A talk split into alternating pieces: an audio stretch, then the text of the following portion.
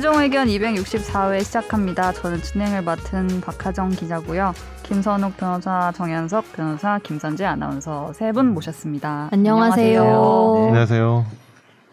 4월입니다. 벚꽃이 아주 와. 그냥 흐드러지게 피었습니다. 그러니까. 우리 집 앞이 그 거기에 저 여의도 살잖아요. 어, 어, 바로 집 앞이 그 거기에 윤중로입니까? 윤중로? 갔다 우리 집 왔어요 앞은 지금. 안양천인데.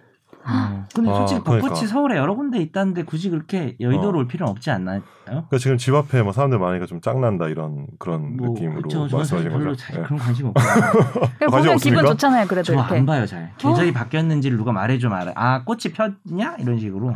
생명에 대한 어떤 그 존중 의식이 별로 없는. 예전에 대학 다닐- 무생물을 더 좋아하는. 방송에서 얘기한 적 있나? 대학 다닐 때 다- 저희가 다닌 대학이 서, 셔틀버스 타고 가는 그렇죠, 건데 그렇죠. 예, 예. 왠지 니들 다 아는 느낌이 든다.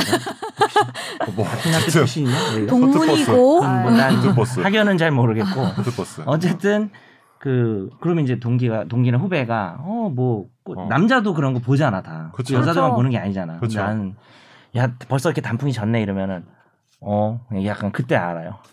아, 그럼 약간 봄 타고 가을 타고 막 이런 거 없으세요? 전혀 안 해. 썸만 탑니다. 아니 무슨 개소리입니까? 나 예전에 근데 그런 예전에, 거를- 지금이 아니고 그런 걸 잘 알아야 썸도 타는 거 아니에요? 맞아. 아니 그냥 다른 영역의 썸이 있어요. 음, 알겠어요. 어떤- 꼭 그렇게 자연과 함께 할 필요 없어요. 영화라든지 무생물과 함께하는 그런. 무생물이 아 그치 무생물은 맞죠. 자연은 생물이잖아요. 예술?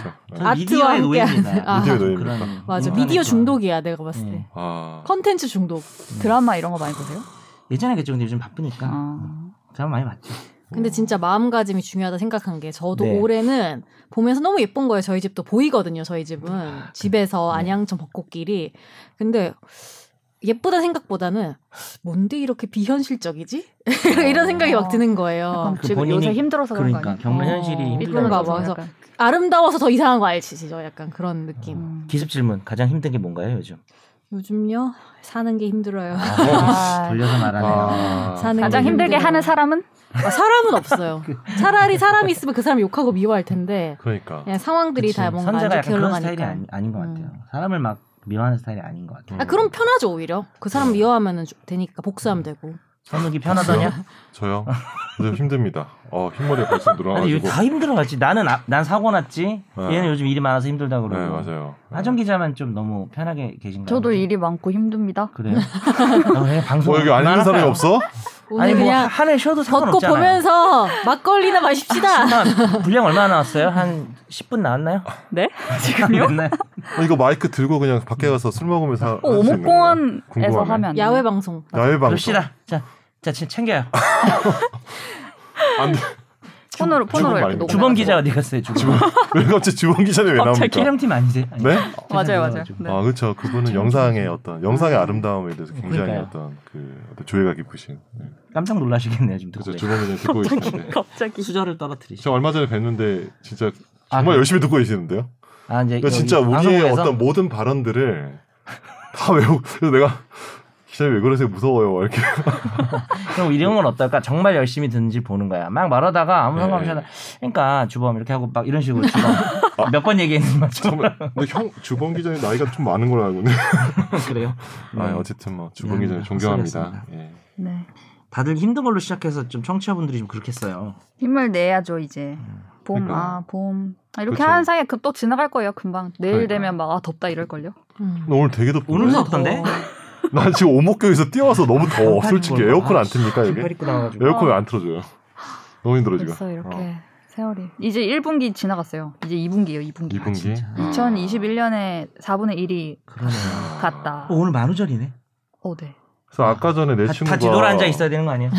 아까 전에 뭐지? 아 이거 너무 그 뭐지? 고등학교 때인가? 뭐, 이- 입식대다. 뭐, 걔 그 머스크 이름 뭐지? 일론 머스크. 일론 머스크. 일론 머스크 뭐 자택에서 숨쉰 채, 숨쉰 채로 발견 이거 아, 보내가지고 숨쉰 내가 너 정말 어떻게 매 똑같냐? 그래서 내가 그래서 광화 내걔 광화문에서 이랬는데 너 변산체로 광화문에서 발견되진 않았네. 광화문에서 숨 붙어 있는 숨 깔딱깔딱 붙어 있는 채로 발견되고 싶냐 이렇게 말했는데 진짜 막 화가 너무 많이 나더라고. 아, 나 진짜 너 보- 깜짝 놀랐어. 카톡을 보낸 거야. 카톡에 링크를 보낸 건데 아, 그게 링크인데. 이제 만우절 관련된 맞아. 기사인데 만들어 제목이 숨쉰 채로 발견. 오늘 그거 나 엄청 또 많았어요. 써왔어. 4월 어. 7일 보궐선거 임시공휴일 지정 이거 엄청 많이 돌았어요. 아, 그거는- 많이 도는구나. 진짜인 줄 어, 알았어 받고 그거 진짜 화나. nice 이랬는데 아, 어, 좀 어떻게 화나는데. 속고도 또 속습니까? 그러니까 저게 그잘 이렇게 사람들이 혹 이렇게 되는 걸 잘 만드는 것 같아. 음. 어? 진짜 4월 7일에 재판이 없네. 갑자기 아 근데 문득 생각해 보니까 개인 일정을 왜? 그거 만우절이에요. 아니 아니 진짜 법원에서. 보낸 만우절. 아니 아니 진짜 없어. 아 혹시 오늘 통지 왔는데 어. 그래서 법원에서 만우절. 이거 야, 너 원래는- 속았어 법원에. 네, 법원에서 통지 오는 거는 이게 전자문서로. 날라오거든요 요새는 다. 근데 그것도 아 만우절 어 그거 하면 좀 다시 약간 한번 내일 확인해 보세요. 그러니까. 그 손해배상 청구할 되나? 맞아 법원에서 매년. 하더라. 어. 어, 나도 봤어. 너 그날 재판 세 개야. 아, 다, 각, 각기 다른 법원에서 세 개. 아 너무 싫은데. 제일 제일 못했어. 진짜 너 정말 응. 사탄이 강원도, 이건 경기도, 좀 서울 이렇게 세 군데였어요. 사탄이 이건 좀 하겠어. 동선이 안 나와. 아. 절대. 아, 절대 불가능. 아이, 제일 아. 싫은 게 북부야. 서울 북부지방법원인데 수원지방법원보다 서울의 멀어. 끝 같은 느낌으로. 네, 도봉역에 있죠. 그렇죠. 아 저 옛날에 한번 그 구글 구글 지도에 그 동선 뜨는 거 아세요? 아, 아니 너의 자기 그- 다니는 내가 거 갔던 거. 거. 네, 그죠. 그걸로 원래 그 이혼 사건의 남편 동선 파악해가지고 아? 그. 바람 증거 잡고 이러거든요. 아, 실제로 어. 아내분들이. 예. 혹시 듣고 계십니까? 어쨌든 근데 이제 네네. 근데 제가 한번 동선 한번 봤는데 깜짝 놀란 적이 있었어. 진짜 춘천을 갔다가 의정부를 갔다가 천안을 갔다가 서울로 왔어. 하루 만에. 하루에 재판에 뭐다 떴어요? 다 갔어. 누가 봐도 바람 피는 동선 아닙니까? 아이고. 모텔 없어요. 호텔 모텔 없습니다. 진짜 법정만 진짜 법정이랑 휴게실밖에 없어요. 자기 발등을 휴게소가. 찍었구만. 아, 아닙니다. 진짜 없습니다. 저 순결합니다. 저 보여줄 수 있습니다. 모든 공소. 어, 그만해야겠다. 예. 아 힘들어. 네. 네. 들어가 볼까요? 네. 뭘 들어간다고요?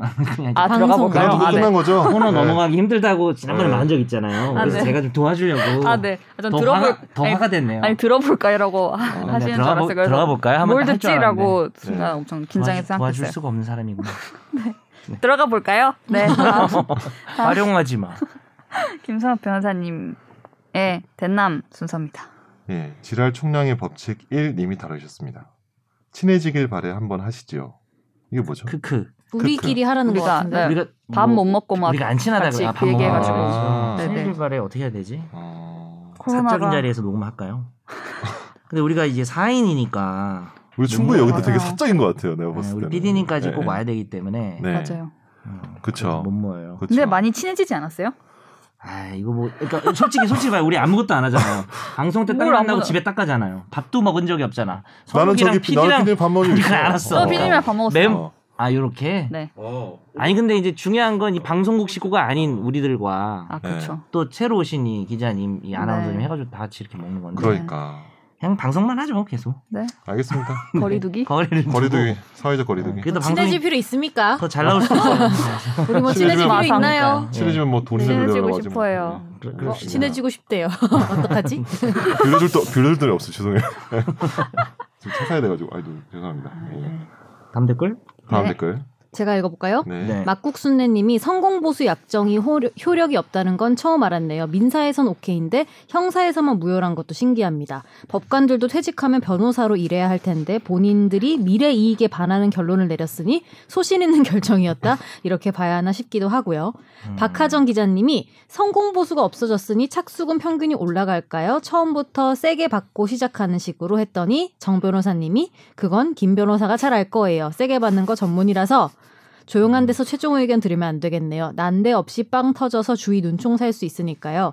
실패 시 돌려주게 하자는 김아나운서님 아이디어도 참신합니다. 저는 언제나 늘 출연료와 상관없이 100% 프로그램이 한 개든 다섯 개든 항상 열심히 합니다. 주장하신 김선재 아나운서님 완전 cute 진정성도 팍팍 느껴졌습니다. 네. 그러니까 조금 좀 생각하면서 읽으면서 자기의 그 발언은 다시 한번 이 자리를 빌어서 한번 더 얘기하기 위해서 다짐 같은 거죠. full sentence를 다 읽네요. 다짐을 하는 다짐하는 느낌이었어요. 거죠 스스로에. 그러니까 네 재밌으시네요. 네. 막국수네님이 요즘에 hard carry 하시네요. 활발한 댓글 네, 활동. 댓글이 막국수네님밖에 없어요. 네. 아는 사람 중에. 댓글 감사합니다. 다음은 청취자의 법률 사연을 진단해 드리는 날로 먹는 청사진.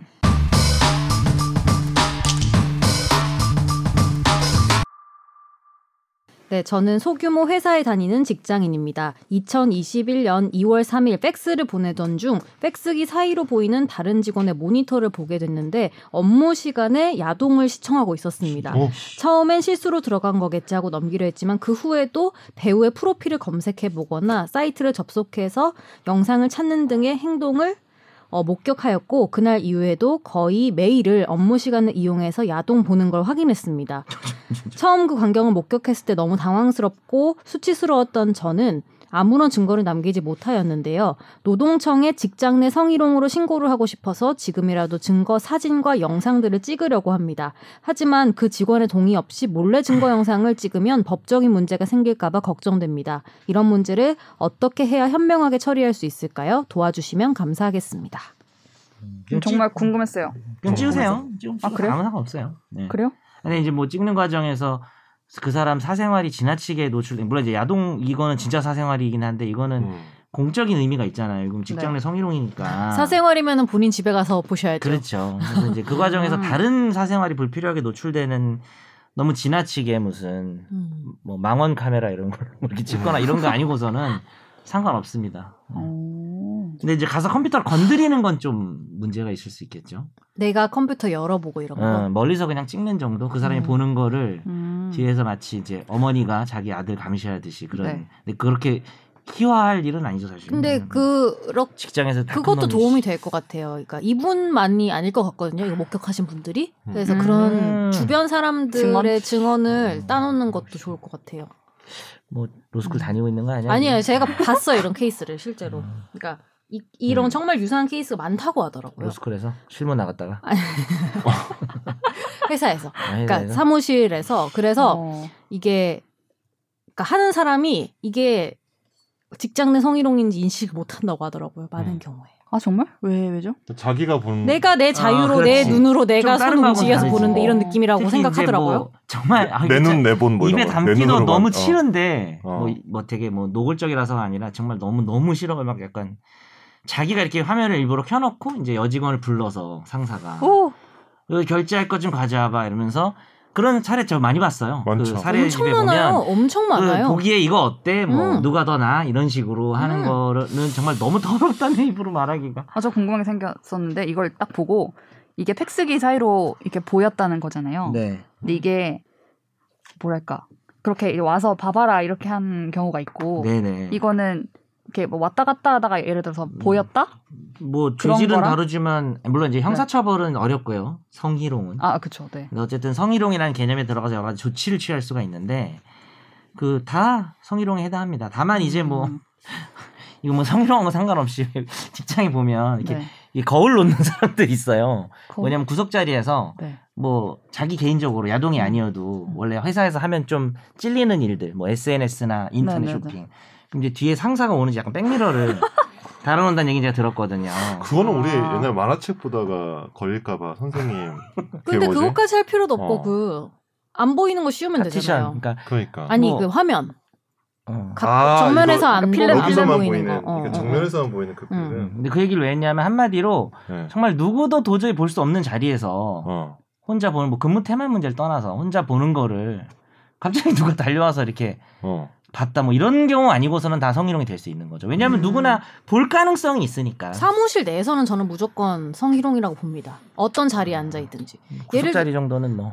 아 근데 아니죠. 구석- 왜냐면 제가 제가 하겠다는 게 아니라 아, 네, 좀 네. 법적인 판단을 하고 구석자리- 있는 겁니다. 구석자리 저는? 왜냐하면 네. 예를 들면 구석자리 있어서 어. 보통 이제 대부분의 경우에 지나 음. 굳이 가지 않으면 안 보이는 자리들도 있잖아요. 그죠, 그죠, 방향이 그죠. 음. 모니터가. 거기서는 뭐 이제 근데 뭐 그럼에도 할수 저, 있고 저는 딴짓을 많이 있죠. 사무실이란 곳은 여튼 언제든지 업무적으로 내가 음. 그 자리에 가서 이 사람과 의사소통을 할 수도 있고 뭐 부적절하죠. 네, 한데 어. 그건 아닌 것 같아요. 네, 가능성이 남아 있으면 뭐 성희롱인 거죠. 네. 음, 알겠습니다. 그게 일단 근데 이게. 남녀 고용 평등법에는 성희롱, 직장 내 성희롱은 음? 사업주랑 근로자랑 다 하면 안 되는데 음. 음. 벌칙 조항은 벌칙이랑 사업주. 과태료랑 사업주만 있어. 사장 사장. 당사자가 그러니까- 없는 거죠. 그러니까, 그러니까 부장이 음. 진짜 아까 말한 거- 말씀드린 것처럼 직장 내 성희롱 했어. 근데 이제 남녀 고용 평등법에 따른 처벌은 사업주만 있어요.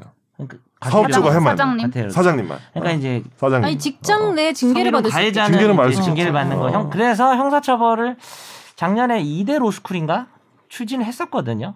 2020년 19년에 음. 조용하네. 음, 음, 음, 그걸 이제 형법에 형법에 규정을 넣는 거를 추진했었어요.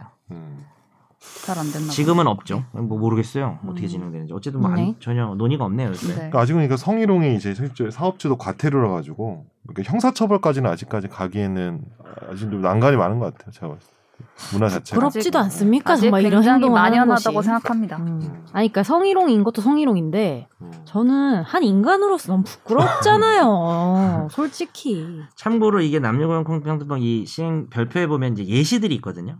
여기는 음란한 사진 그림을 게시하거나 보여주는 행위라고 되어 있긴 해요. 그러니까 이제 막잘 음. 보이게 하거나 음. 보여주는 것을 좀 구체적인 예시로 돼 있고 뭐 혼자 몰래 보는 이건 없고 볼 가능성 있는 행위 모르겠지만 누구나 볼 수 있는 상황에서 보는 거는 성희롱 될수 있지 않냐라는 뭐제 생각입니다. 저는 실제로 징계 받는 사례를 봤기 때문에 음흠. 받을 수 어. 있을 거라고 진짜요? 봅니다. 네. 음. 그러니까 실- 이러, 실무 나갔다가 그만해. 뭐 투잡이지. 아니에요. 어디야? 네. 서울에 있어? 그만합시다. 다음 사연 읽을게요. 네. 안녕하세요. 저는 미국에서 대학을 다니고 있는 학생입니다. 최근 심각한 사연이 생겨 조언을 구하고자 메일 보냅니다. 저에게는 외삼촌이 계시고 외삼촌과 외할머니가 진주에 두 분이서 따로 살고 계셨습니다. 어릴 때부터 외삼촌은 이혼과 여러 문제를 겪으면서 알코올 중독 증세를 보이셨고 다만 폭행이나 심각한 사건을 일으키지 않고 있었습니다. 그런데 오늘 제주도에 계신 엄마로부터 이야기를 듣게 됐습니다. 외할머니께서 외삼촌의 폭행에 시달려 집에서 가출을 하셨다는 겁니다. 근처 교회로 피신하신 뒤 목사님께 부탁을 드려 간신히 저희 어머니가 계시는 제주도로 오셨다고 하는데요. 온몸이 멍투성이인데다가 가슴 부위가 폭행으로 인해 퉁퉁 부을 정도로 심각한 상태라고 합니다. 이런 경우 존속 폭행에 해당하고 처벌 가능할 것 같아서 일단 어머니께 병원 가서 진단서부터 끊어 놓으시라고 말씀을 드렸는데 어떤 조치를 더 취해야 할까요? 존속 폭행의 경우 징역 5년 이하 혹은 벌금형이 있다고 하는데 혹시 정신적으로 문제가 심각하거나 주변에 해가 된다고 생각하면 강제로 격리 조치를 취하거나 할 수도 있을까요? 사건 접수할 때 참고할 만한 사항들이 있다면 조언해 주시면 감사하겠습니다. 음.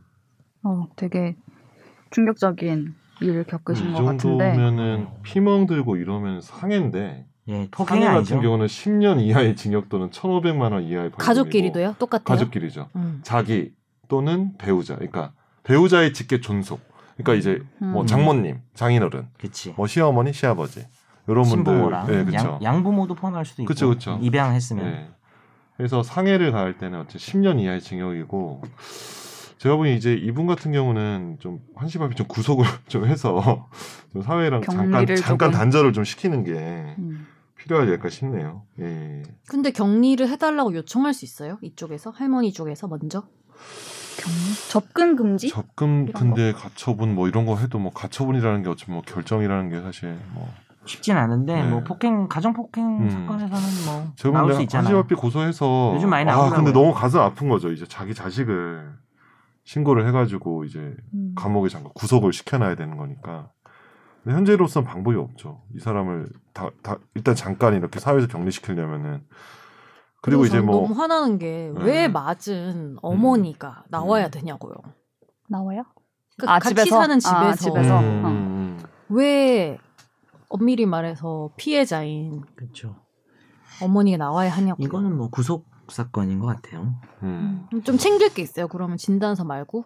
진단서랑 사진을 사진? 좀 촬영을 사진 미리. 좀 하고 사실 이 정도면 요새는 사실 가정 폭력이라는 게 굉장히 법원에서 엄중하게 음. 보기 때문에 네.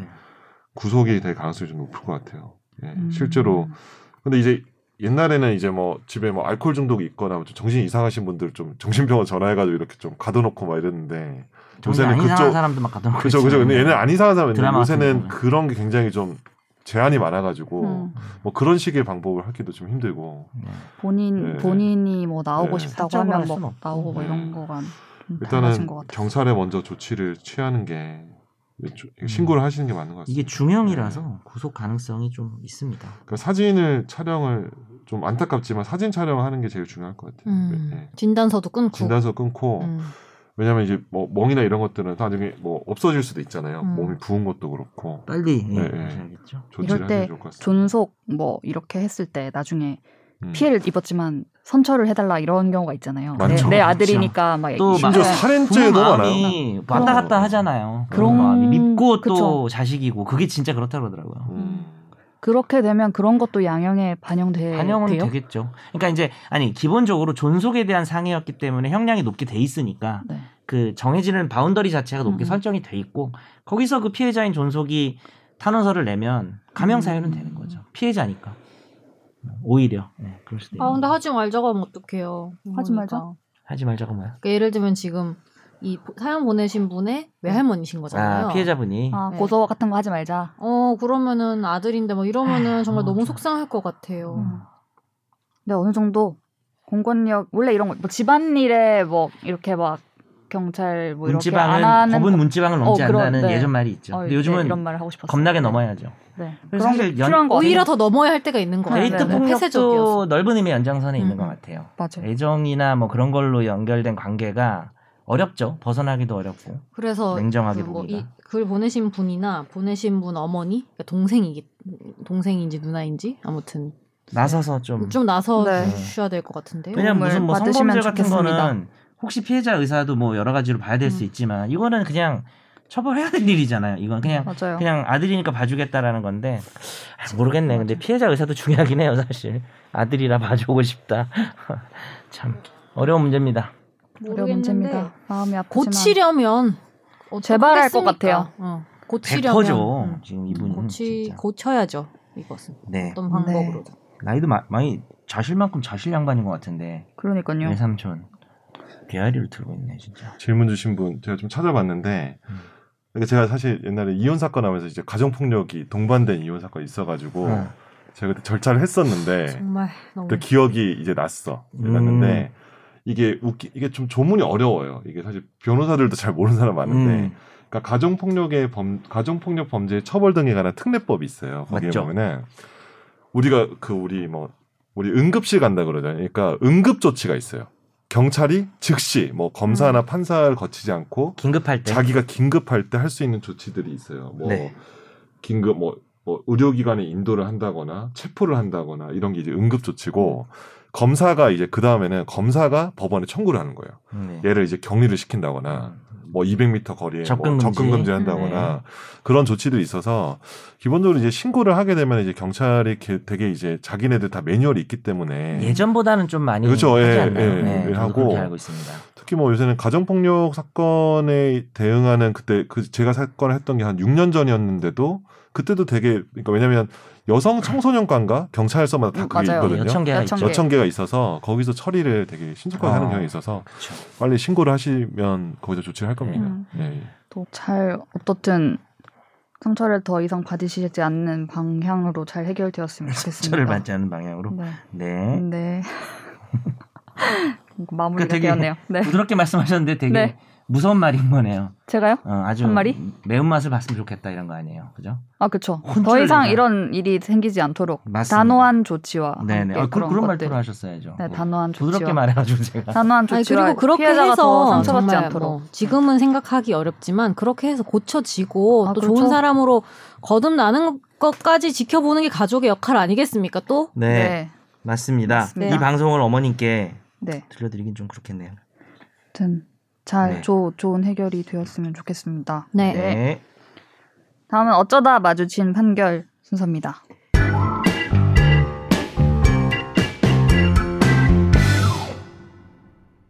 임차인 B 씨는 2019년 집주인 C 씨와 2년짜리 주택 임대차 계약을 체결했습니다. 계약 기간 중에 집주인 C 씨는 이 집을 A 씨에게 팔기로 했고요. 부동산 매매 계약을 체결했습니다.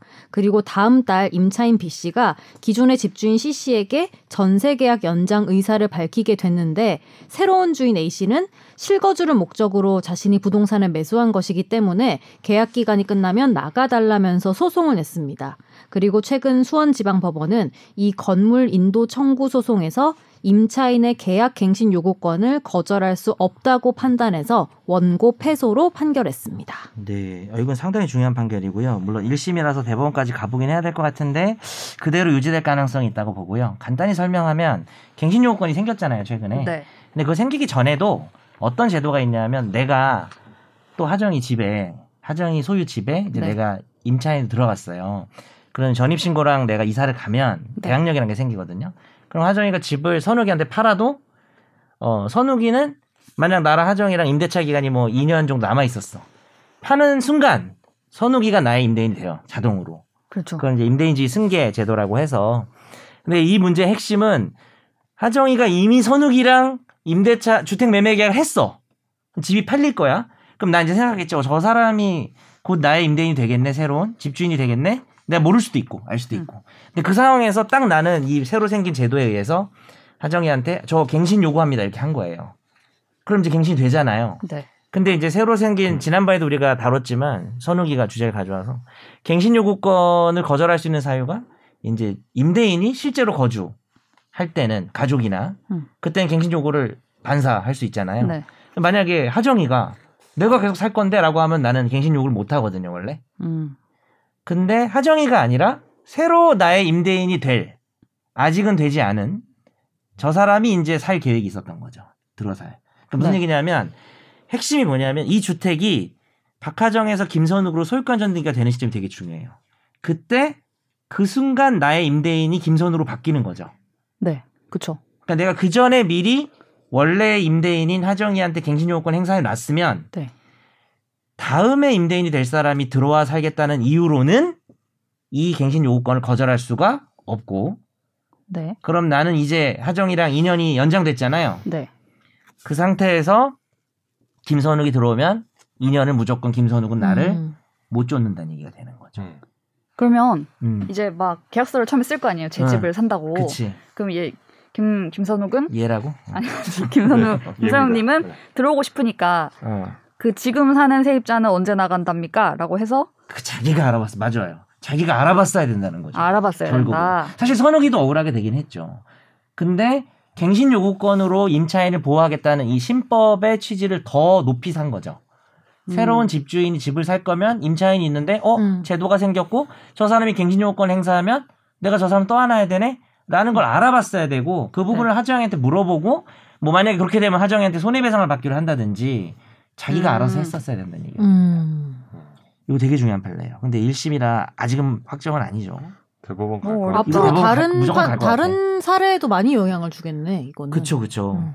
이거는 어쨌든 새로 들어올 집주인보다는 원래 임차인을 보호한 판례가 판결이 된 겁니다. 음. 1심. 대법원 가는 과정에 과정에서 법이 바뀌어 가지고 법조문을 아예 어. 바꿔 버릴 수도 있, 지 아, 않을까? 그러면은 뭐 이런 다시 생각 또좀 개정? 들기도 한데. 그러니까 개정이 막 예, 예. 완전히 뒤바뀌는 게 그치, 아니라 뭐 그쵸. 요즘 예, 예. 논란 있는 규정이 있으니까 좀 개정 좀 규정이. 추가되면 근데 네. 궁금한 또, 게 근데 또 부칙도 있고 하긴 그- 그런 그쵸. 있겠다. 3심까지 가는데 시간이 더 걸리잖아요. 간다고 한들. 그치. 근데 그 사이 계속 계속 시간이 흐르잖아요. 그럼 그쵸. 이분 계속 살 수 있는 거죠. 그치. 그땐 음. 사는 거죠. 예. 응, 응. 음. 버티는 거지. 그럼 계약서 쓸때이 그거 하다가 2년 사람이 지나가겠다. 나가 나가는 걸 확인을 받겠다. 뭐 이렇게 할 수는 있어요? 그건 자기가 합의 합의만 아, 되면 합의만 이 세상은? 뭐 합의만 되면 음. 나가는 걸 확인 받. 근데 이제 본인 어, 둘이 한 걸. 가지고 네. 하저 저 선욱이가 하정이랑 둘이 약정한 걸 가지고 나한테 주장할 수는 없죠. 아 이분의 권리가. 있으니까. 어. 음. 그래서 차라리 그건 하정이한테 손해배상을 묻든지 해야 되는 거고 나를 아. 침범할 수는 없지. 하나 궁금해진 게요 또.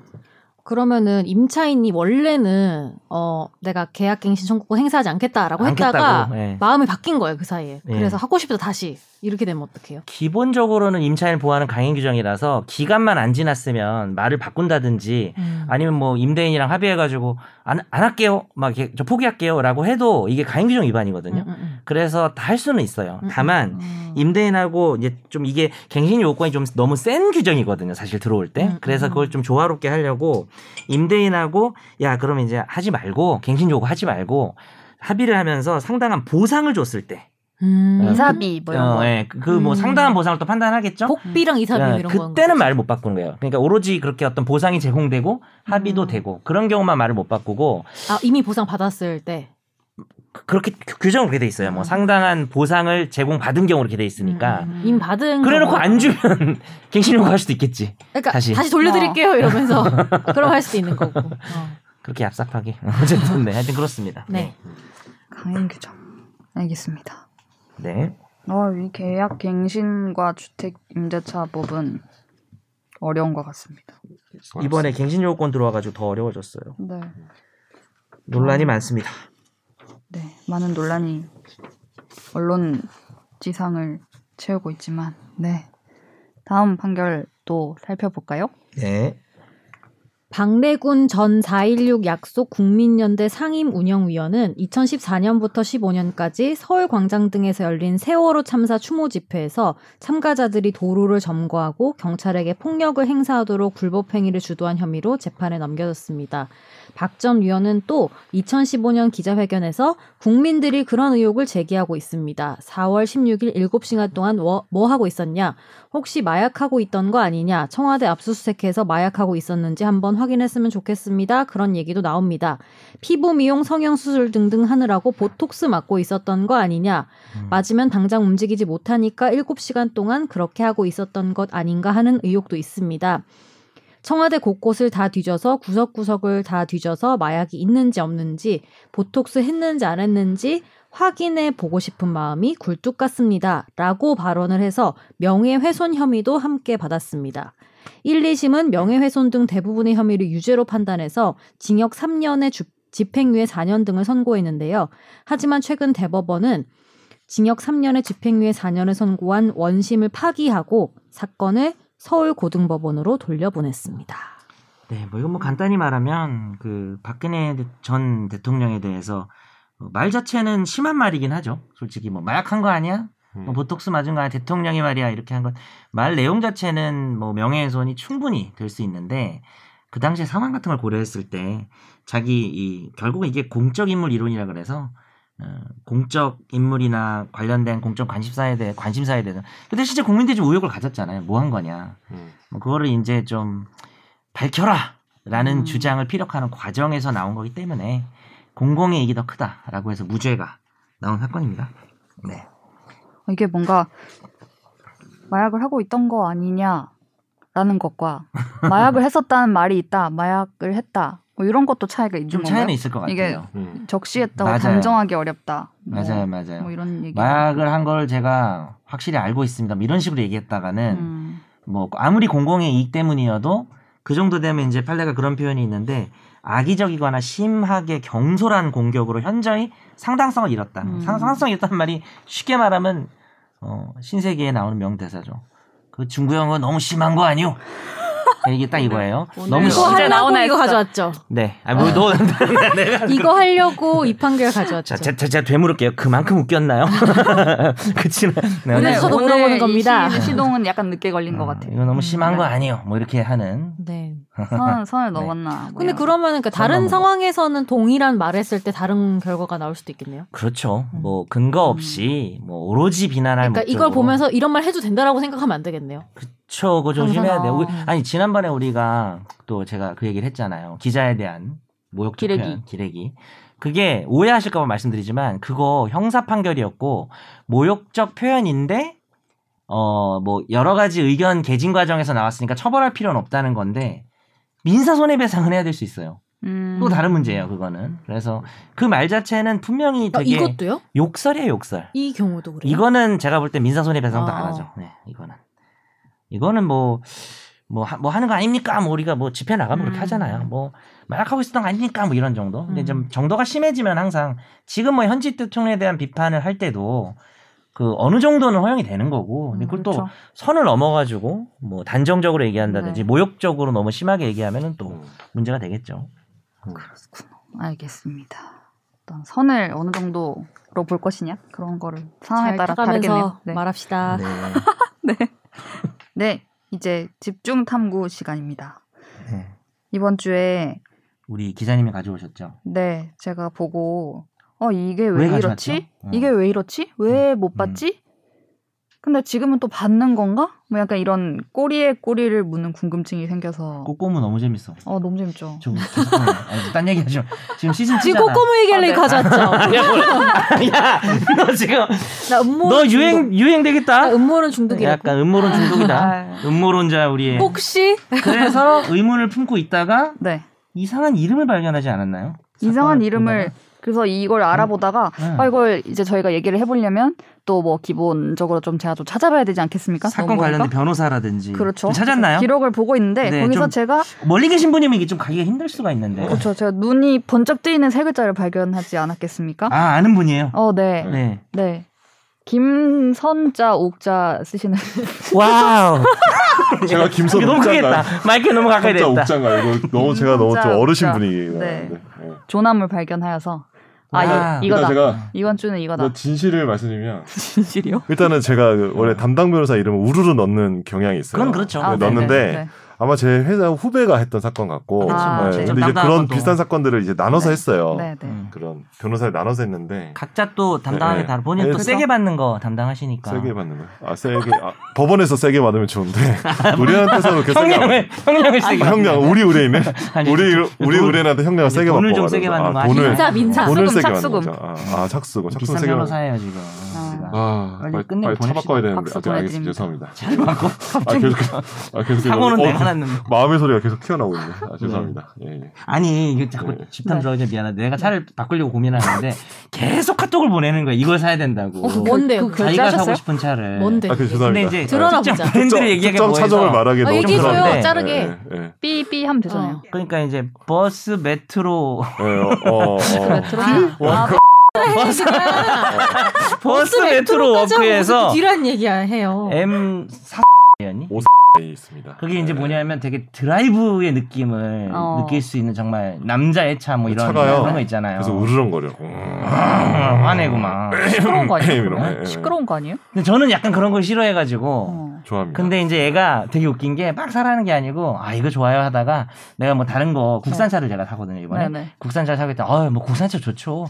야 그거 좋은 것 같아요. 그리고 한 며칠 있다가 또 링크를 보는 또 형 아직 정한 건 아니죠 이거 이걸로 하면 어떨까요 이래 또 다른 차, 아 이거는? 내가 그래도 지금 뭐 딜러하고 얘기가 다 돼서 또 다른 차? 아니 오, 같은 이를 아, 처음에는 아. 한 대가 있었는데 바뀌고 나서 이제 계속 그건데 처음에 좀 작은 차. 그다음에 며칠 있다가 링크를 또 보내요. 그러더니 에이 이걸로 갑시다. 야 이거 하자. 그럼 뭐 그림카예요? 하면 안 형 되나? 이거 하자. 그림카예요? 형 이거 하자 그래가지고 나는 무슨 내 친동생인 줄 알았어. 아, 일단 제가 지금 굉장히 오랫동안 그 한 차를 오랫동안 타고 그래서 있기 때문에 얘기를 나눠본 결과 바꿔야겠다. 본인이 어. 너무 사고 싶은 거예요 그 차를. 그러니까 본인이 요즘 돈이 없대요. 네. 도와주세요. 네, 재정 사정을 뭘 얘기했습니다. 도와줘? 도와주세요.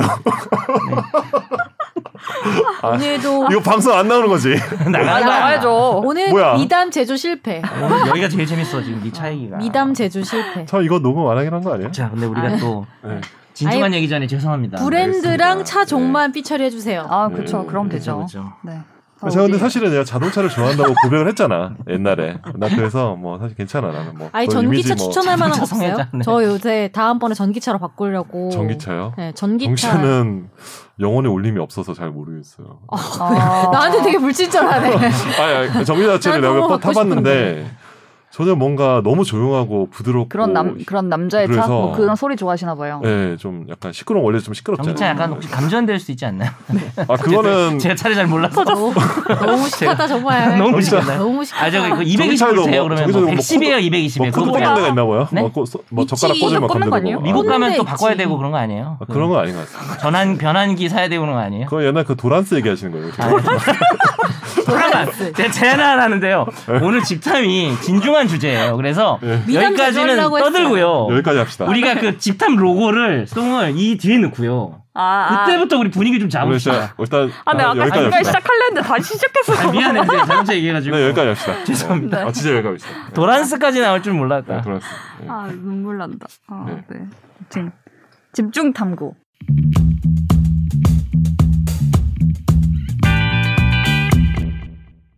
제가 이제 꼬리에 꼬리를 무는 그런 궁금증이 생겨서 얘기를 음. 해보고 싶어가지고 영화 7번 방의 선물을 혹시 보셨나요?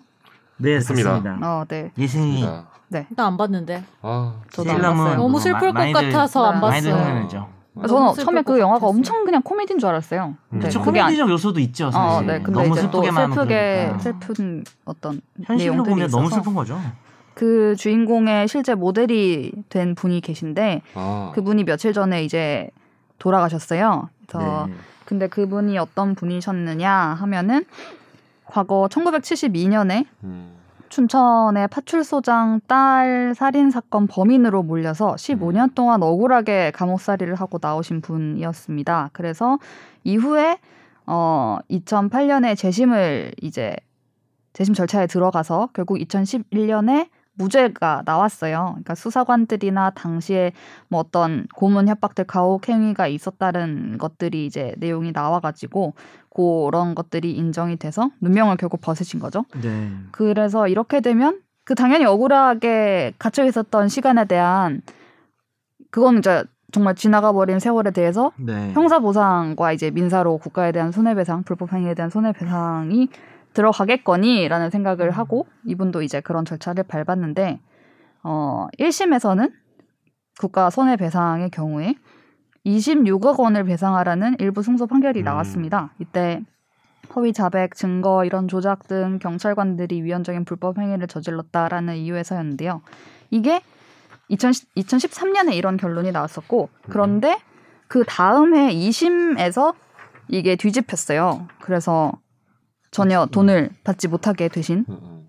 그리고 이후에 대법원에서 이걸 확정하면서 손해배상금은 이분이 하나도 받지 못하게 되셨습니다. 그래서 이게 말이 되느냐라는 이야기가 음. 당시에도 있었고 그런데도 이런 이런 분이 이 한 분만이 아니고 당 이후에도 뭐 이유가 있어가지고 못 받으신 분이 계셔서 뭐 억울하게 이제 네. 유죄 판결을 받았다가 이제 무죄가 재심에서 나온 분들이요. 네네 그래서 그렇음에도 국가가 이렇게 배상 안 해주는 게 말이 되느냐라는 논란이 다시 한번 지금 불거졌어요. 저는 이분이 그 나오신 후에도 엄청 좋은 일을 많이 하셨더라고요. 찾아보니까. 네. 근데 나는 그래서 당연히 이제 그런 돈으로 뭔가 좋은 일을 많이 하셨나 이런 음. 생각을 했는데 자세히 아닌데. 보니까 그게 아니더라고요. 네네. 그래서 저도 이번에 처음 알았네.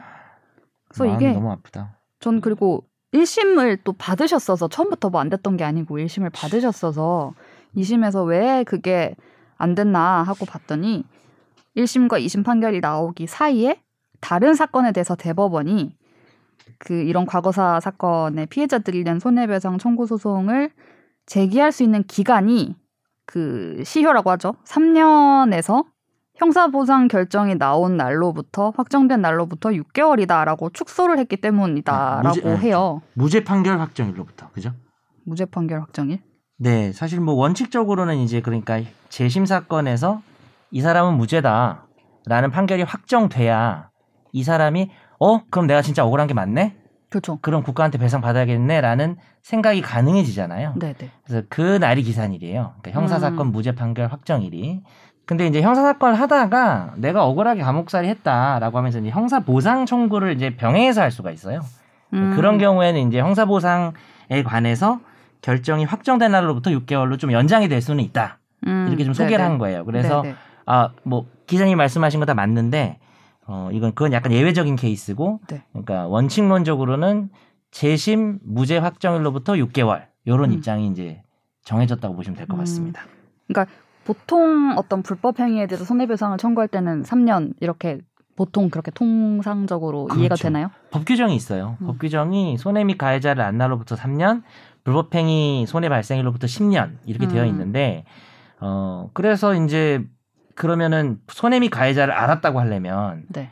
내가 진짜 나쁜 놈인지 음. 아니면 국가가 나쁜 놈인지를 아, 확정을 받아야 이 사람이 아니까 네.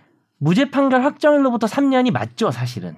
원래 원칙적으로. 그래서 이분은 네네. 그걸 기대하고 그렇죠. 음. 소송을 제기한 거죠. 한 6개월 10일 만에 네, 네. 소를 제기한 거예요. 3년이니까 충분했죠. 그렇죠. 그러니까 1심에서 이겼죠. 네. 근데 갑자기 이제 대법원에서 법리적 태도를 바꾼 거예요.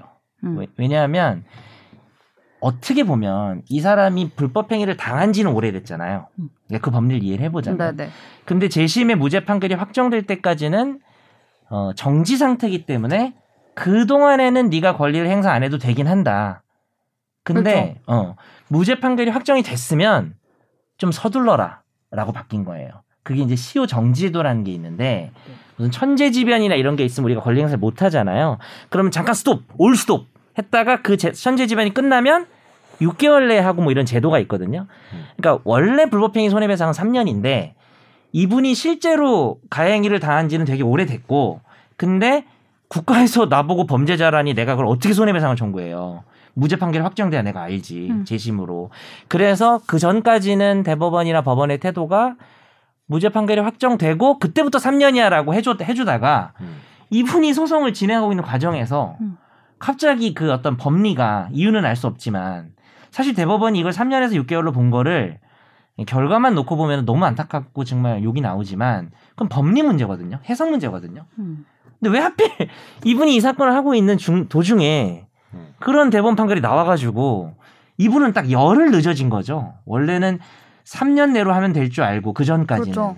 이런 분은 좀 보호를 해야 되지 않냐. 근데 저도 저는 그래요. 진짜 황당한 게 저는 뭐 잘 제가 법조인이 아니니까 딱 봤을 때 그냥 겉으로 딱 드러난 것만 놓고 보면은 그때 당시에 뭐 가혹행위를 했고 이런 경 그때 경찰들 음. 이런 사람들의 이 손해배상 해야 된다는 거 인정이 됐다면서요 또 그렇죠. 그거는 그렇죠. 인정을 해놓고 이 사람을 가둬놓은 국가는 인정을 안 한다고 하면은 뭐 둘 다 안 된다고 하든가 아니면은 뭐 둘 다 된다고 하든가 그러면 언뜻 봤을 때 이것만 놓고 보면 여튼간에 공적인 그런 거는 안 인정해주고 그냥 약간 어떻게 보면은 경찰 개인 탓으로 돌린 그- 이런 느낌이 너무 음. 물씬 나니까 그건 내가 사실관계를 몰라서 잘 모르겠는데 그 어, 네. 사람들한테는 기간을 지켰을래나? 지켜서 청구해서 그렇게 된 거 아닌가? 그 경찰 잘 그런. 분들한테 손해배상은 조금 다 일찍 했나? 받아들여졌나요? 그건 제가 잘 어, 모르겠는데. 저도 그건 팩트 체크를 못 네네. 해봐가지고. 그렇게 나오는데요. 어. 아 그래요?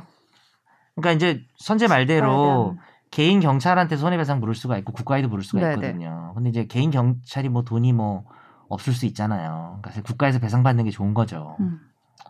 그래서 저도 그 생각을 한 게 차라리 이렇게 바로 적용을 이렇게 한다기보다 뭔가 이분은 1심을 이미 해- 했으니까 음. 지금부터는 재심이 확정되는 분들은 6개월 안에 하셔야 됩니다. 뭐 약간 이런 공지 그러니까 뭐, 그, 그쵸. 그 렇게 그러니까 하고 뭐 그렇게가 안이 됐나? 사람은 뭐 빼주고 들었어요. 네. 진행 중인 사람이니까 네. 음. 뭐 어떻게 생각해요, 김선호 변호사는 법리적으로? 음, 일단은 저기 어, 박근혜 정부가 2012년에 12월에 대선하고 예. 13년 3월에 출범했나? 어, 그렇잖아요. 그런 것 같아요. 그렇죠.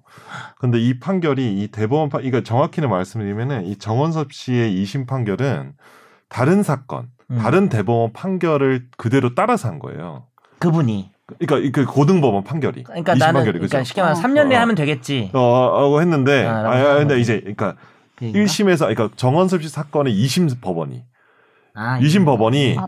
대법원에서, 네. 대법원에서 6개월로 제한을 내려서 판결을 내리니까, 네네. 그 대법원 판결을 보고 그냥 그대로 따라서 해버린 거예요. 아, 그쵸. 대법원의 그쵸, 그쵸. 법리를 따라버린 네. 거죠. 그냥 따라버린 건데, 그때 당시 이제 2013년도에 그 판결 나왔을 때 네. 난리가 났어요. 예, 예. 왜냐면 우리 회사 같은 경우도 옛날에 이제 그 과거사 뭐 그 진실 화해를 위한 음. 법에 따라서 뭐 옛날에 민간인 학살 근데 사실 양민 학살이라는 말을 쓰면 안 돼요. 저도 난 처음 변호사 되기 전에 양민 학살이란 말 농담으로도 많이 하잖아요. 근데 무슨 그- 스포츠 경기에서 어. 못하는 뭐 게임이나. 어, 근데 이제 양민 네. 학살의 개념이 뭐냐면 양은 선량한 양자거든요. 선량하다 할 때 양자인데 양민은 뭐냐면 아 이 사람은 좌익이 아니고 진짜 아 맞아 맞아. 아. 그러니까 그냥 아, 정말. 착한 사람들인데 군인이 죽였다라는 개념으로 아. 그러면 좌익은 죽여 뭐 약간 이런 개념이 있기 때문에 아, 그렇죠. 정확히는 같아요. 민간인 학살로 이 사람이 좌익이든 우리는 상관없이 네네. 그러니까 민간인 어떤 적법한 학살. 절차 없이 네. 민간인 학살.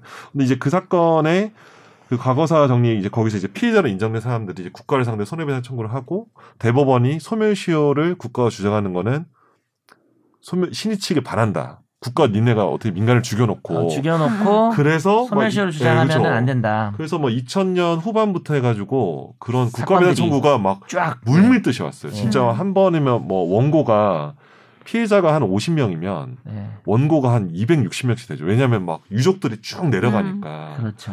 근데 그런 소송들이 막 중앙지방법원에서 뭐 이런 데서 엄청 진행하다 보니까 그때 이 2013년도에 대법원 판결이 6개월 제한을 했을 때 이제 법리적으로 해석으로 뭐 볼 수도 있지만 네. 많은 사람이 기능적, 생각하는 기능적으로 뭐 이유가 많은, 있겠죠. 많은 사람이 생각하는 왜냐면 이 정도 있겠죠. 음. 이 정도의 이제 국가배상 청구를 들어왔을 때 천문학적인 예, 그런. 이제 국, 약간 되게 정책적 판단이라고 그 당시에 소송을 진행했던 모든 변호사들은 그러니까 재정이라는 게 예. 아. 그래서 반발을 했죠. 어이가 없네요 정말. 그래서 우리. 회사에서 진행했던 다른 몇 개 사건 중에서도 이 6개월이 적용을 받아가지고 날라간 사건도 있었고. 그럼 잠깐만 이, 예, 예. 이 나나 이거 혹시 본인 아닌지 모르는데 이 대법원 있잖아요 6개월 네네. 이 사건은 무슨 사건이에요? 이 사건도 이 6개월 때문에 좌절된 사건인가요? 그2013-201 844 판결은 다른 약간 사건인데. 민간인 학살 관련된 사건으로 네네. 제가 알고 있는데. 근데 이 사건도 사실 뭐 모르겠어요. 만약에 네. 아, 진짜 그런 사건이에요. 의도라면 어, 예. 금액도 되게 중요하잖아요. 국가 입장에서 큰 사건들이 많이 네. 있을 거 아, 아니에요. 2013다 이거는 뭐냐 민간인 학살은 아니고 이것도 재심 판결이에요. 음. 그냥 유- 수사기관 그냥 이용판 판결인데 음. 이걸 그대로 무죄. 따라가지고 그대로 따라서 이제 그, 예, 그 이분도 못. 받으셨나? 이 대법원도? 음, 이 그건 대법원 2013다 판결 이후로 지금 이 정원섭 정원섭 씨도 못 받으시고 아, 그러니까 정원 씨는 못 받으셨는데 네, 네. 이 대법원도. 이못 받게 하려고 못 받았죠. 거, 못 받게 네. 하려고 이런 법리가 나왔고 그러니까 12월 12일에 선고를 했죠. 2013년 아니 12월 난왜 그걸 12일. 물어봤냐면 정원섭 씨 네, 사건 네. 막 진행 중인 거를 알면서 음, 음, 대법원이 뭐 여러 가지의 영향을 주기 음. 위해서 음, 음. 의도적으로 한 것 같은 뭐 의혹이지만 그런 냄새가 많이 나서 그래서 이, 이 이런 골자의 판결, 어떤 음. 대법원 판례를 따르는 판결들이 계속 나오고 있는가에 대해서 제가 궁금했던 것이 아까 제가 김성호 변호사님의 조남을 발견했다는 그 헌재에서 이 이후에 2018년에 음. 과거사 피해자들의 배상 청구를 할때 음. 소멸시효를 적용하는 건 위헌이다 그쵸. 이런 결정이 나왔다고 해서 음. 그러면 대법원이 2013년에 이렇게 6개월로 제한하는 게 음. 위헌이다 말이 안 된다 앞으로 이렇게 하지 마라 이렇게 나온 건가요 이게 그런 뜻은 또 아닌가요? 음, 그러니까 이제 재심 아니 그 헌재 헌재 판결 위원 말씀 헌재 결정. 헌재가 이 결정을 어. 내린 게 어. 대법원이 그렇게 6개월로 제한한 걸 네. 이제는 하지 마라라는 취지로 그렇죠. 한 헌재의 건가요? 결정이 위헌인 거예요. 그러니까 그렇게 헌재가 적용하는 거를. 그러니까 헌재는 어떻게 했냐면은 이 6개월 있잖아요. 네네 6개월을 적용하는 걸 이제 과거사 피해자의 국가배상 청구권에 적용하는 건 위헌이다. 그러니까 특정 케이스에 적용하는 건 위헌이다라고 판결을 한 거죠. 그러면 네. 이제 해결된 건가요? 6개월에 이제 제한이 없나요? 없어졌나요? 아닌데 이거는 민간인 학살만 헌재의 결정은 민간인 아. 학살만 한장한다고 음. 보시면 되는데. 예, 아 예. 그래요? 근데 너무 화가 나는 게 저는 음, 음. 이렇게 이분도 그렇고 억울한 분들이 대부분 감옥에서 보낸 세월이 되게 길잖아요.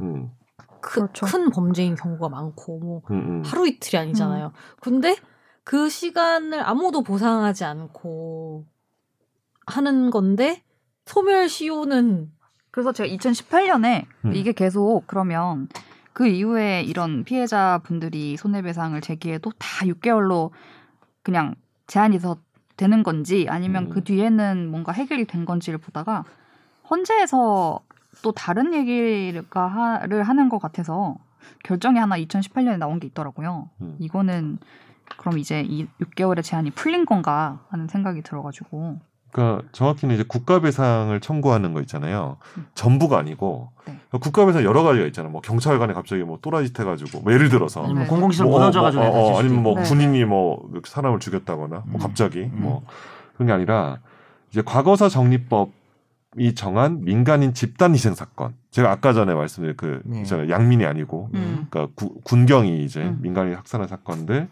그거랑 중대한 인권 침해 조작 의혹 사건. 음. 이제 과거사 정리 기본법이 정한 유형이 있잖아요. 그러니까 정원섭 씨 네네. 사건도 들어갈 수 있는 거죠.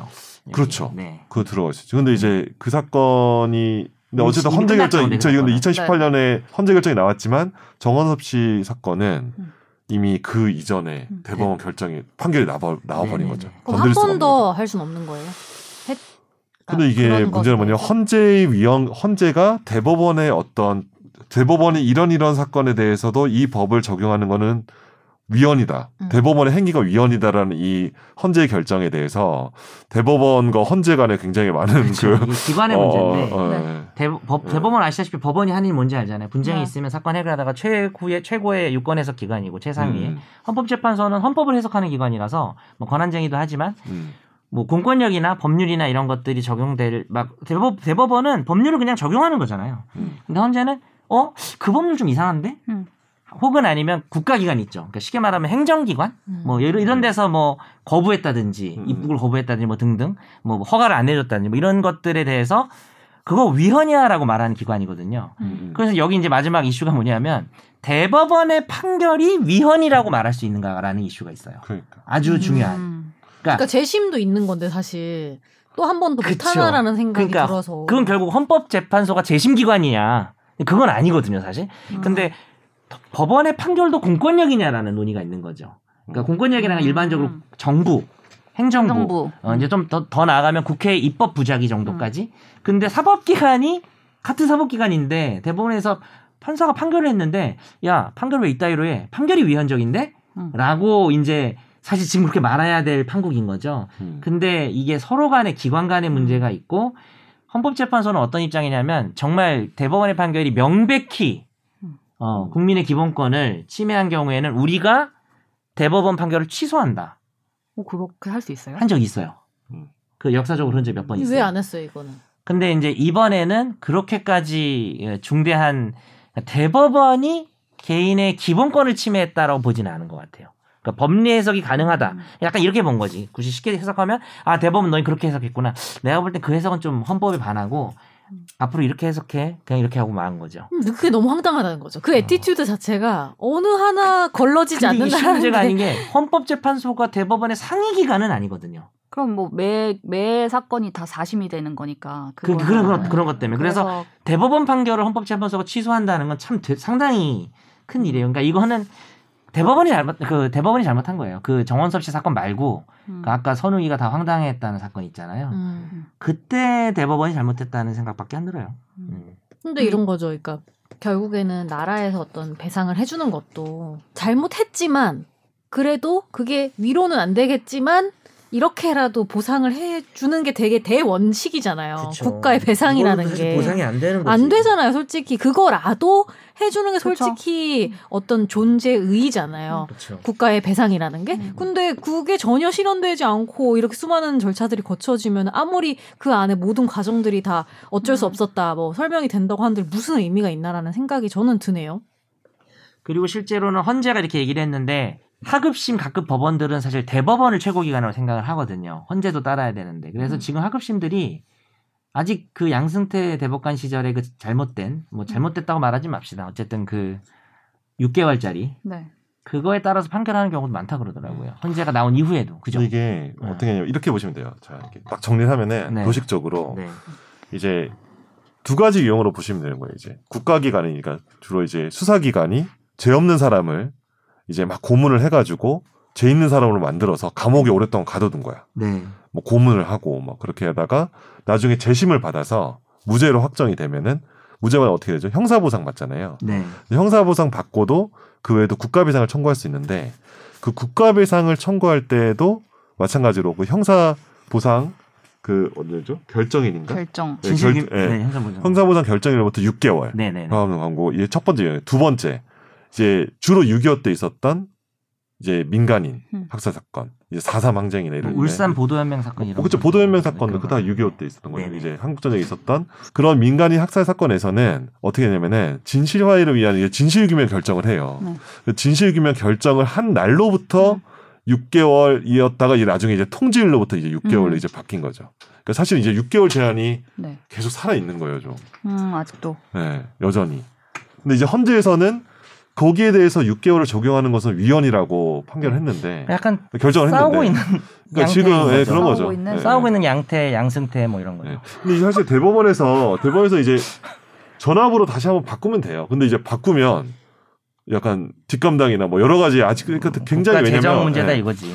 왜냐면 그 당시에 정말 그 피해액이 되게 많았어요, 진짜. 음. 진실규명 결정된 사람이 되게 많았기 때문에. 아니 근데 저는 듣다 음. 보니까 어떤 생각이 드냐면은 음, 음. 도인이 무서운 게 아니고 사람이 무서워야 되는 거 아니에요? 국민들이 무서워. 아, 그러니까. 어떠한 기관이든 간에 어. 그게 뭐 입법부든 사법부든 행정부든 음, 음. 결국에는 이 자유민주주의 국가라는 게 음. 국민이 국가의 주인인 것이고 그걸로 다 파생돼서 모든 시스템이 다 만들어지고 나올 수 있는 건데 정작 국민들은 별로 안 무서워하고 이분들이 무서워하는 것은 대체 무엇인가? 이분들이 두려워하는 것은 그, 음. 그 해석을 함으로써 두려워하는 거는 돈이지. 돈인가 아, 뭔가 돈이죠. 돈과 자기들이 근데- 이렇게 했던 어. 걸 다시 바꿨을 때에 어떤 그럼 너네 그때 그거 잘못했네. 그러니까 약간 이런 우선순위가 잘못돼 있다는 두려움? 거죠. 이분들이 음. 두려워하는 것들이. 네. 그래서 그러니까 그리고 중요한 거는요. 본인들만 몰라요. 음. 더 중요한 거는 남들은 뭐가 중요한지 알고 있다니까 일반 음. 국민들은. 근데 정작 그걸 하고 계신 분들만 모르니까 얼마나 답답합니까? 음. 솔직히. 근데 그때 2014년에 판결 나오고 13년인가 그때 네. 판결 나오고 나서 어쨌든 뭐 크게 바뀌진 않았고 여전히 그 진실규명 결정 6개월 안에 소송 건 사람과 네, 소송 네. 안건 사람이 뭐 희비가 막 나뉘는 거예요. 안전하게 아. 하려면 안전하게 해요. 그, 요- 그래서 음. 그 결정 나오고 나서도 저도 소장 넣었는데 어떻게든 6개월 안에 맞추려고 네. 그 상속분 정리하는 게 엄청 힘들거든요. 음. 그러니까 이제 변호사 또 입장에서는 사람한테 쪼개지니까 음. 엄청. 돌아가시면 한 분이 돌아가시면 막뭐 20몇 명씩 쪼개져요. 누구는 뭐 상속 결격에 네. 누구는 네. 상속 포기에 그렇죠. 뭐 표가 막 나뉘고 뭐 대습 상속도 되고 근데 그때 그거를 6개월 안에 맞추려고 엄청 힘들었던 기억이 나요. 그래서 내가 흰머리가 많이 좀 생겼던 적, 어, 예, 예. 하여튼 그런 기억이 나는데, 기본적으로 사실 6개월 제한을 안 하면은 그렇게 슬픈 일이 없는데, 그러니까. 약간 그 당시 대법원 판결 나왔을 때도 많은 사람들이 이거는 되게 정책적 판단이다. 물론 음. 법리를 가장한 정책적 판단이라는 네네. 많은 뭐 의심이 있었죠. 6개월하고 3년 되게 큰 차이거든요. 굉장히 뭐. 이제 엄청 내가 크죠. 와 내가 드디어 네, 인정받았다 하고 어. 이제 어. 6개월 안에 준비한다는 게 근데 쉽지 이제 않아요. 않죠. 앞으로는 이제 이렇게 됐으니까 일단은 안전하게 하시려면 그렇게 해야 되고 요즘 대법원이 생생내고 있는 게 야 진실 규명 결정일이 아니라 통지로. 통지 받은 날이야 막 그걸로 이제 그러니까, 생생내고 그러니까 그때는 그때 이제 알았으니까 어, 네. 통지도 받았으면 그건, 그건 너무 알았으니까. 당연한 거예요. 왜냐하면 어, 어. 규명 막 되게 뭐라면 규명 결정일에 꼭 알았다고 볼 수는 없다. 그걸 통지를 받아야 안 것이다. 근데 그게 내가 그때부터 진짜로. 6개월로 근데 해줄게. 막 요즘 그런 판례들이 나오고 그 있어요. 결정일로부터 적용해서 이제 하급심에서 날려버린 판결이 되게 많아요. 음. 진짜 통지일 말고. 통지 근데 그것도 그러니까 근데 그것도 문제지. 모르잖아. 나 통지 통지 받아야. 모르잖아. 심한 거지. 어. 통지서를 받아야 알잖아요. 어, 어. 그렇습니다. 뭐 시효가 뭐 아니 시효를 근데 둔 문제가 어. 많지만 이게 음. 꼭 그러니까 어떤 인간이 살아감에 있어서요. 예. 고마움을 느끼고 너 오늘 철학적이다. 오늘 되게 좀 고마움을 느끼고 어. 미안함을 느끼는 것이 어. 두 개가 굉장히 전 핵심적인 거라고 기본이다. 생각해요. 기본이다. 예의다. 그러니까 왜냐면 나 혼자 살아가는 세상이 아닌 이상 누군가 2인 이상이라면 미안하다는 말하는 사람이 너무 없어요. 미안합니다, 고맙습니다는 어. 되게 기본적인 저는 예. 거라고 그렇죠. 생각을 하거든요. 고마워 근데 선재야. 이런 거죠. 그러니까 저는 이거예요. 어차피 미안하다고 뭘할거 아니잖아요. 말 끊어서 미안해. 그러니까 음. 법원이 미안합니다라고 말 안 할 거잖아요. 음. 그러면은요 돈이라도 배상해주래 이거예요. 솔직히 말해서. 그거보다 차선책이다. 근데 이거죠. 음. 그러니까 미안하다고 또 안 할 거고 음. 돈도 안 줄 거고 그럼 뭐 할 건데 음. 그거에만 뭐 상황 뭐 있어요? 없었잖아요. 음. 그리고 피해 가려고 막 근데 그런 상황에서 계속 뭐 나아지고 있으니 믿어달라고 하면 어떻게 믿어줍니까 그거? 저 지금 나찌 나찌들이라고 하는 줄 알았어요. 음. 아니 저는. 그러니까 지금 나찌들 같아. 그러니까 이게 미안하고 근데 이게 되게 반성하고. 너무 타협의 산물인지 모르겠는데 음. 그래도 국가에서 음. 그러니까 뭐 그 정도 금액 음. 몰라 말하기도 그런데 아니 이거죠. 그러니까 저는 이거예요. 그러니까 법리상은 받을 방법이 없어? 없으니까 아니 음. 그 돈이 진짜 아, 뭐? 한 50%라도 좀 음. 해드리면 그렇죠. 안 돼요? 아무튼 이걸 두고도 이제 뉴스에서 사람들이 뭐 이런 거는 시효 없애야 되는 거 아니냐 그래, 뭐 이런 시효를 얘기를 없애야 돼요. 또 있고 뭐 왜냐하면은 내가 뭐 감옥에 산 에서 산 세월이 얼마나 긴 대부분은 어, 긴데. 젊은- 시효 젊은- 이따시만큼 해놓는 게 소멸시효는 뭐 원래 제도는 상당히 음. 필요한 제 공소시효도 그렇고 우리가 원래 그냥 생각했을 때는 어 그런 거 왜 있지 하지만 음. 필요성 있는 제도인데 음. 이런 사안에서는 좀 뭐 없애진 않아도 음. 예를 들어서 6개월은 너무 짧은 것 같아요. 음. 그죠? 그러니까. 그런 네 그런 건 좀 고려가 네. 필요한 것 같습니다. 네. 많은 대화를 나누어 봤고요. 이런 네. 아픔이 있는 사연을 음. 더 이상 다루지 않아도 될 그런 세상이 아, 되었으면 근데 저는 이게- 그렇게 생각해요. 그런 세상이 솔직히 안 올 것 같거든요. 제 살아 어? 아, 야너 아니래. 왜 그래? 선생 왜 그래? 오늘 선생 와서 왜 그래? 네, 얘기하다 보면 약간 화가 났는데 그런 세상 솔직히 말해서 그러니까 어. 지금 2021년 대한민국이라 치면은 음. 제 살아 생전에 제 수명이 닿을 때까지 저 못 볼 거라고 솔직히 아, 생각하거든요. 전 세계적으로 왜냐면 저는 그렇게 때. 막 어. 긍정적이거나 희망적인 인간이 아니고 어, 왜- 그, 그 말대로 이러면 너 너무 오래 한 200살 살고 그러면 계속 안 해. 거북이처럼 들어보세요. 그래서 거북이. 안올 것 같거든요. 어, 근데 어. 안올 것 같아서 오히려 더 시끄럽게 어, 음. 계속 알리고 계속 화내고 계속 말하고 계속 이래야 된다고 돼. 생각해요. 맞아. 예를 들면 아, 그러니까 언젠가는 그래도 좋은 세상 왔으면 좋겠다. 이게 되- 저는 저한테는 되게 약간 이 사건을 보면 되게 뭐 무력하게 들려요. 하정기 음. 그렇죠. 뭔지 아시죠? 음. 그래서 이거를 그러니까 우리가 잊지 않고 이런 사건 이분 돌아가셨잖아요 결국에는. 그렇죠. 어. 그러니까 이분 돌아가신 이후에도 계속 끄집어내서 또 얘기하고 음, 또 잘못한 거또 음. 그러니까 들쑤시고 이렇게 해도 될까 말까다. 그러니까 좀 더 우리가 화내고 얘기하자라는 음, 네. 그렇죠. 저는 그런 attitude를 우리가- 생각하다 보니까 네. 더 화가 났나 봐요. 네, 화났어요. 약간 gradation 분노 같은 네, 느낌이 어. 생각하다 보니 화가 났고. 근데 그럴 만합니다. 어, 네. 음. 맞아요. 이거는- 젊음을 네. 누가 그걸 돈으로 얼마나 그쵸. 수억 수억 원, 수천억 원, 수조를 준다고 해도 그게 배상이 되겠어요? 말이 안 되는 뭐 얘기인데. 젊음, 뭐 그렇습니다. 목숨 많은 음. 것들이 이제 다 국가 권력에 의해서 사라진 거니까. 음. 그래서 사실 그 당시 이제 나라 기록관에서 이제 그 진술한 조서들이 그러니까 진술서 있잖아요. 음. 진실화위원회에서 음. 조사한 진술 서류를 보면은 그 서류 보면은 진짜 막 이렇게 막 어, 막 진짜 막 어, 약간 인간에 대해서 다시 한번 생각하게 돼요. 그 당시 이제 피해 상황을 이게 사- 생존자들에게 진술하는 것들이 있거든요. 음. 근데 가급적이면 이제 안 읽어보시기를 좀 음. 권하는데 이거 되게 한동안 힘들어요, 진짜. 음. 네.